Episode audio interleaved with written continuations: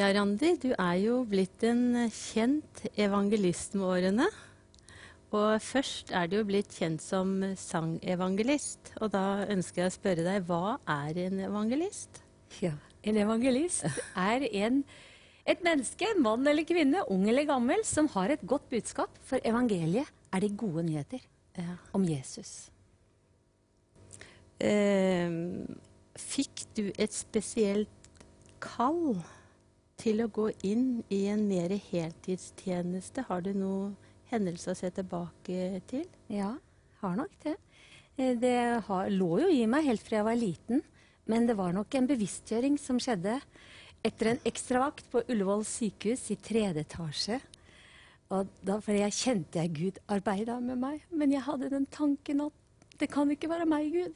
For jeg, jeg ligner jo ikke på den, og jeg så for meg sånne fine forkynner, og jeg tenkte jeg kan ikke den kleskoden, og ikke kan jeg den måten å snakke på. Ikke kan jeg, jeg kan ikke preke sånn, og jeg blir sikkert ingen ordentlig evangelist. Men så jeg, Jesus, hvis det er sånn som jeg kjenner Jeg føler jo hver gang jeg ber, at jeg ser for meg Bibelen og gitaren. så kan du ikke gi meg et ord? Og så åpner jeg Bibelen, og så, så står det Da hørte jeg Herrens røst. Hvem skal jeg sende? Og hvem vil gå? Da sa jeg, se, her er jeg, send meg. Og når jeg leste det, så var det akkurat som Å Gud, var det ikke så at det burde være noe spesielt med den som hadde kallet, men det var den som hørte kallet. Og hørte det, hadde jeg iallfall gjort. Jeg hadde iallfall hørt noe, at det var noe på Guds hjerte som måtte ut til folket. Jeg hørte kallet, og så kom spørsmålet. Hvem skal jeg sende? Så var det fritt. Om jeg hørte kallet, om jeg var villig til å si ja. Ja, Jesus. Jeg vil jo det, egentlig. Men kan du ikke gi meg et, o- ord til, sa jeg. Ja. Så åpna jeg Bibelen en gang til. Og jeg vil bare si at jeg vil ikke si til noen som andre at det er måten å høre fra Herren på. Men eh, vi har det på hver vår måte, og for meg så var det det som Jeg har en sånn fortrolig, enkelt forhold med Jesus, og du må fortelle meg det her. Så for meg var det rett. Og så åpner jeg Bibelen igjen, og da står det at har jeg ikke for lenge siden latt deg høre det? Dere er mine vitner. Og det var bra, Jesus, at vi ikke skulle være predikanter, sa jeg. At vi skulle være vitner. For da skal vi bare fortelle enkle ting. Opplevelser som vi har hatt med Jesus. Og så la jeg meg til å sove der i tredje etasje. Så våkner jeg dagen etter og det er herlig det som skjedde i går, sa jeg til Jesus når jeg våkna om morgenen. Men da kom tvilen igjen. Har Gud virkelig sagt at han har kalt deg, ikke sant? Jesus sa kan du ikke bare gi meg ett ord til? Du ser jeg er skrøpelig. Og så åpna jeg Bibelen en gang til, og da sto det 'stor' er skaren av kvinner som kommer med gledesbud. Og da følte jeg, ja, da var det konkret. Da var det Da fikk livet ditt en dreining, da. Ja, fra, fra da, den opplevelsen, så tok jeg en beslutning.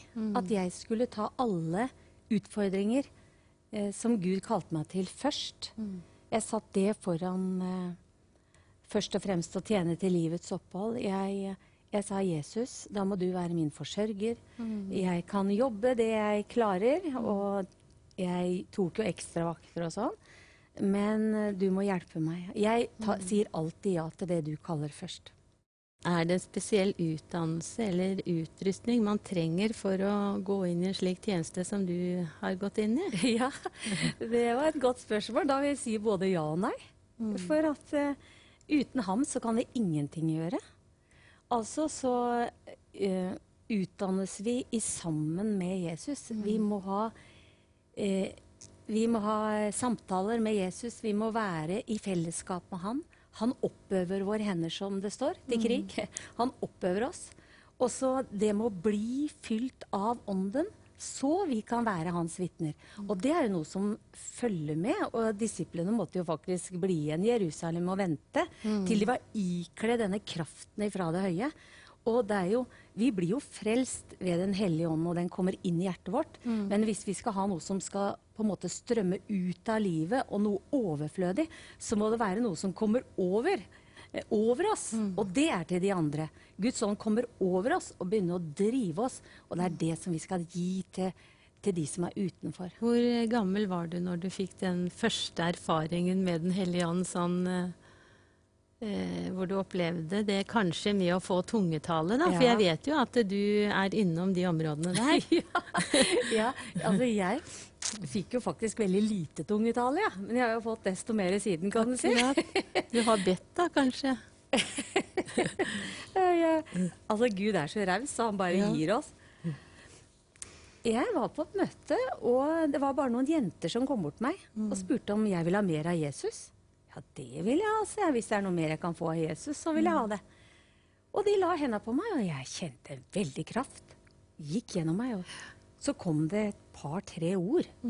Men jeg var jo helt sikker på at dem hadde jeg sikkert hørt av en eldstebror eller forstander eller er sikkert jeg bare tatt meg til, og det er ikke ekte, og du må jo ha respekt for Gud, Randi. Du kan ikke liksom begynne å tulle med Vår Herre, for dette er hellige ting. Og, yeah. og så på en måte i en misforstått gudsfrykt, da, så skulle jeg ties til. Mm. Men hver gang jeg ba, vet du, så kom disse orda. Men Så dro jeg til Saronsdal, var med mamma. Og da var jeg eh, nærmere tolv år. Den første opplevelsen fikk jeg da jeg var elleve, og dette var året etter. Og da kom Guds kraft så veldig sterkt. Veldig sterkt. Og jeg følte at jeg på en måte ble merket for livet. Av Guds nærvær og Guds kjærlighet. Og fikk en enorm hunger etter å lese Guds ord. Etter å fylle meg med Guds ord. Etter å være sammen med Jesus. Og jeg sa, Jesus, jeg vil følge deg. Ja. Jeg vil tjene deg. Kan du bruke meg, så gjør det.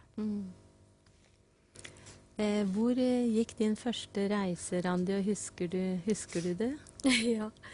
Foruten alle de småturene da, som søstera mi og jeg tok på forskjellige slags bedehus og foreninger og sånn i tenåra. Så når jeg hadde fylt 20, 21, så da fikk jeg kall til, eh, til Valsfjord i Trøndelag. Og det var veldig spesielt, for eh, når jeg fortalte pappa det, så begynte han å gråte. For han hadde også hatt et kall i ungdommen. Og spesielt til Trøndelag hadde han kjent et spesielt kall. Så han syntes det var så rart at jeg først kom, kom dit, da. For det området han spesielt hadde bedt for. Så jeg kom dit, og jeg trodde jo at en evangelist måtte jo lese og be hele dagen. Jeg, jeg trodde jo ikke hun kunne gå på butikken engang. Så jeg var inne hele dagen, og jeg leste, og jeg ba. Og eh, det Da fikk jeg nok møte krefter som eh, Hvis ikke jeg hadde fått hjelp av eh, Så hadde jeg nok ikke turt å fortsette tjenesten. For jeg fikk en så voldsom konfrontasjon med det onde at uh, det skremte meg så at jeg tenkte at dette tør ikke jeg.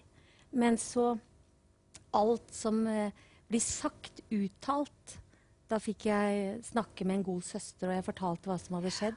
Og da var det akkurat som en tok høl på hele det skremselet. Og, og jeg kjente det er jo heller et kvalitetsstempel. Vi er på rett vei. Ja, ikke For når Gud eh, beveger seg, så er det også andre krefter som reiser seg. Men eh, vi frykter ikke, for Jesus har seiret over alt onde, og vi kan få gå i hans seier.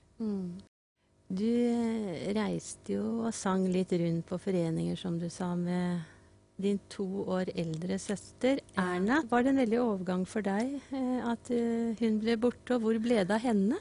Ja, Erna var så heldig. Ja. Hun, det var en evangelist som kom til bygda og blei forelska i Erna. og Hun blei med han og reiste sammen med han i mange år. Ja. Men jeg tenkte jo at uh, der gikk den tjenesten. Mm. Jeg trodde aldri at noen kunne spørre til meg, eller tenkte aldri at uh, jeg egentlig hadde noen tjeneste alene. For jeg hadde jo bare vært med Erna. Men uh, Gud har en helt unik plan for hver enkelt menneske. Det er ingen som på en måte bare er et vedheng til en annen. Men vi er selvstendige mennesker som har ansvar for det ene pundet vi har fått. Og om uh, de vi kjenner eller våre nære har fått mer enn det vi syns vi sjøl har, så, så kan vi bare fortsette å tjene med, med det vi har hatt. Mm. Og alt som vi bruker, blir jo mer av, da. Vi begynte jo litt Randi, med å snakke litt om eh, sangevangelist. Og da vil jeg spørre, hva betyr sangen for deg? Ja, han la i min munn en ny sang. Ja. En lovsang til Gud, står det i salmene. Og det er jo noe med den Når en får møte Jesus, så, så er det noe med sangen. For det er sang i himmelen, ikke sant? Ja. Og vi kommer i kontakt med noe av det himmelske. For noe av himmelen kommer inn i hjertet. Og det begynner å synge her inne. For vi får noe å synge for. For det er Jesus. Han har tilgitt all vår synd. Han er den som også bærer bort all skyld. Han har gjort oss rettferdige for Gud. Vi slipper å være redd for å møte Gud. Vi slipper å være redd for å dø. Vi slipper å være redd for morgendagen. For han har sagt, vær ikke bekymret for noe. Frykt ikke, for jeg er med deg. Hver dag, alle dager, alle slags dager. Og da blir det jo en glede. Og denne gleden da, i Herren, den må jeg si, den er min styrke, altså. Ja. Og den gjør jo at den Og sangen, da, er jo en Det er en som har sagt at eh, sangen er ingen fiender. Så det er noe med tonen og det å synge og Det er noe som åpner hjertene. Og s- og så kan det være lettere å komme inn med en sang med frelsens budskap enn en lang tale.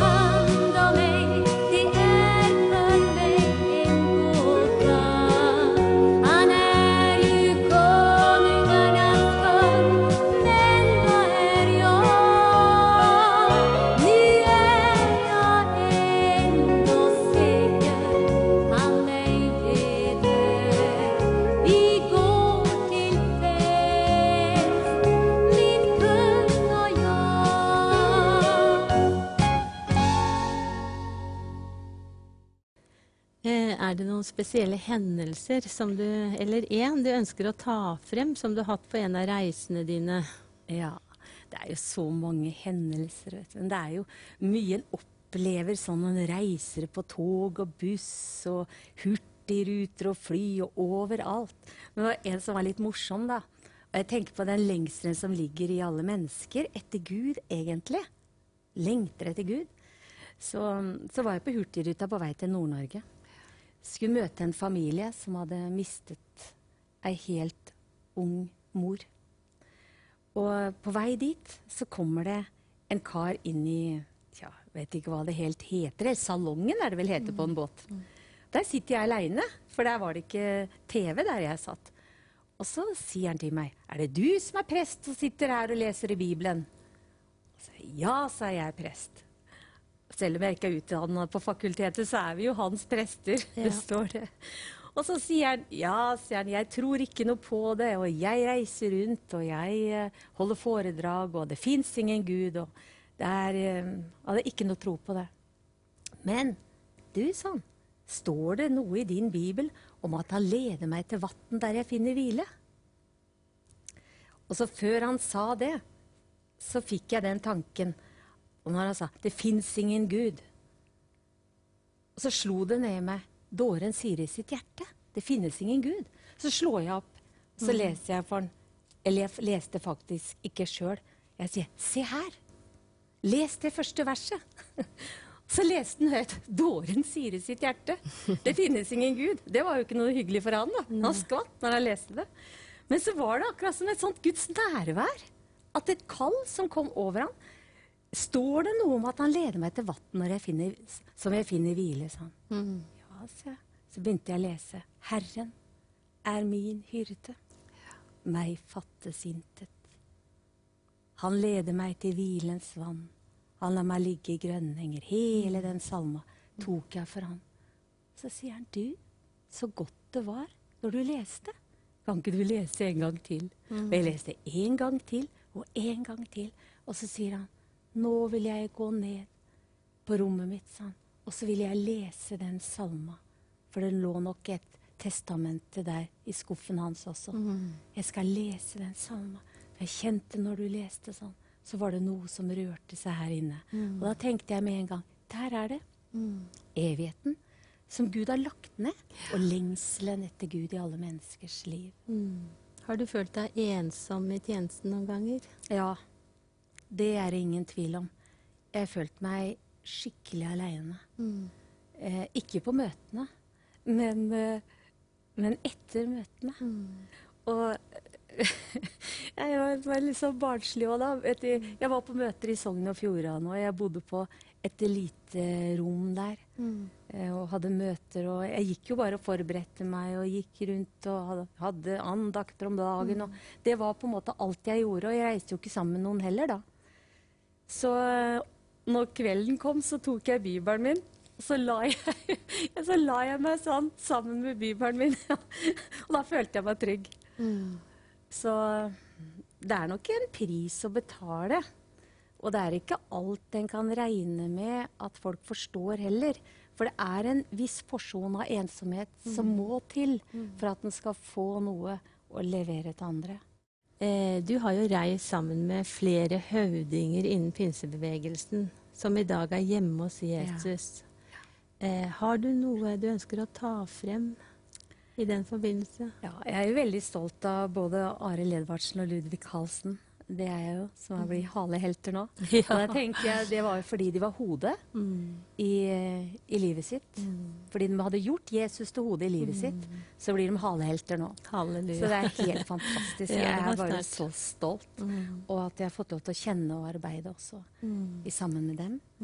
Og, og Ole Sandvik hadde jeg ganske mye møter sammen med. Og han var eh, en, en læremester, vil jeg si. Han hadde en spesiell varhet innenfor Jesus. Og spesielt da han begynte å lede i lovsang, og den profetiske ånd kom over ham, så begynte han å synge ut budskap. Han sang det ut, og mennesker ble døpt i Den hellige ånd og ble sterkt berørt.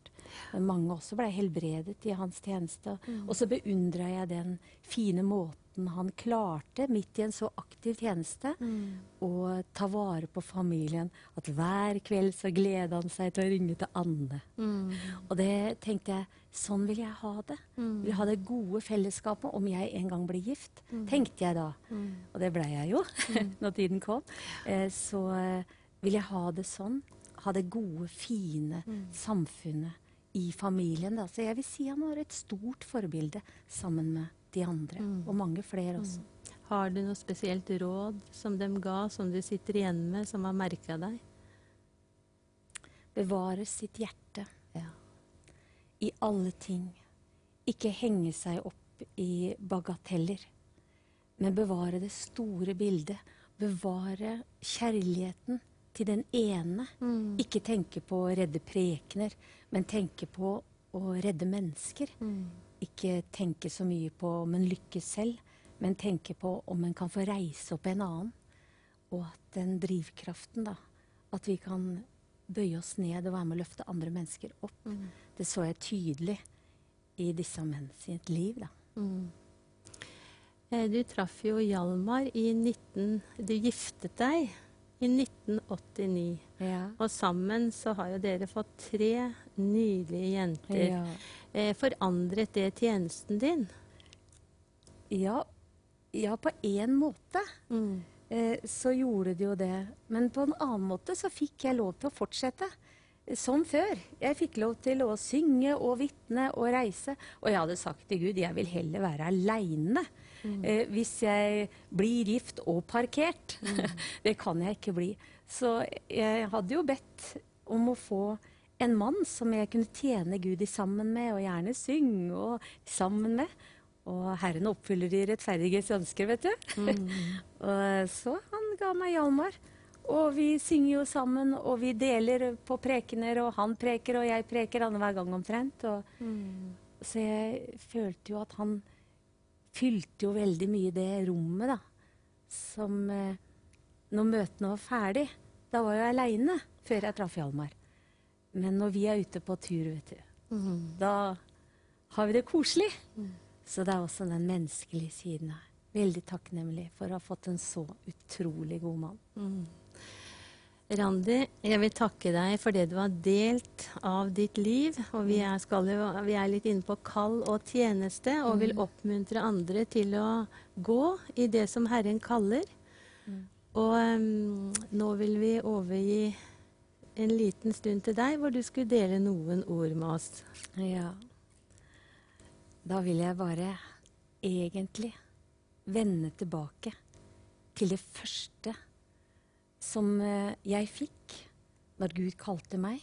Da hørte jeg Herrens røst. Og jeg håper at du har hørt denne røsten, du som har sett på. At du har hørt denne røsten. Da hørte jeg Herrens røst. Hvem skal jeg sende, og hvem vil gå? At du stiller deg i rekken blant de kvinnene som kommer med gledesbud. Og jeg tror faktisk vi kvinner har en helt spesiell oppgave i denne tiden. For vi er jo blitt på en måte linka mot selve fallet. Ikke sant? Eva falt. Men, men du og jeg, vi skal få være med og bringe frelse til verden. Vi skal bringe legedom, vi skal bringe utfrielse, vi skal bringe gjenopprettelse. Og eh, jeg tror at på samme måten som vi er blitt eh, linka mot fallet, så skal kvinnene nå, vet du, som går med Herren, vi skal bli forbundet med at det er kvinner, de er Jesus-kvinner, som bringer liv, som bringer frelse. Og jeg skulle så ønske at du satte deg blant høstfolkene og ble én i den store skaren av kvinner som kommer med gledesbud. Gud velsigne deg.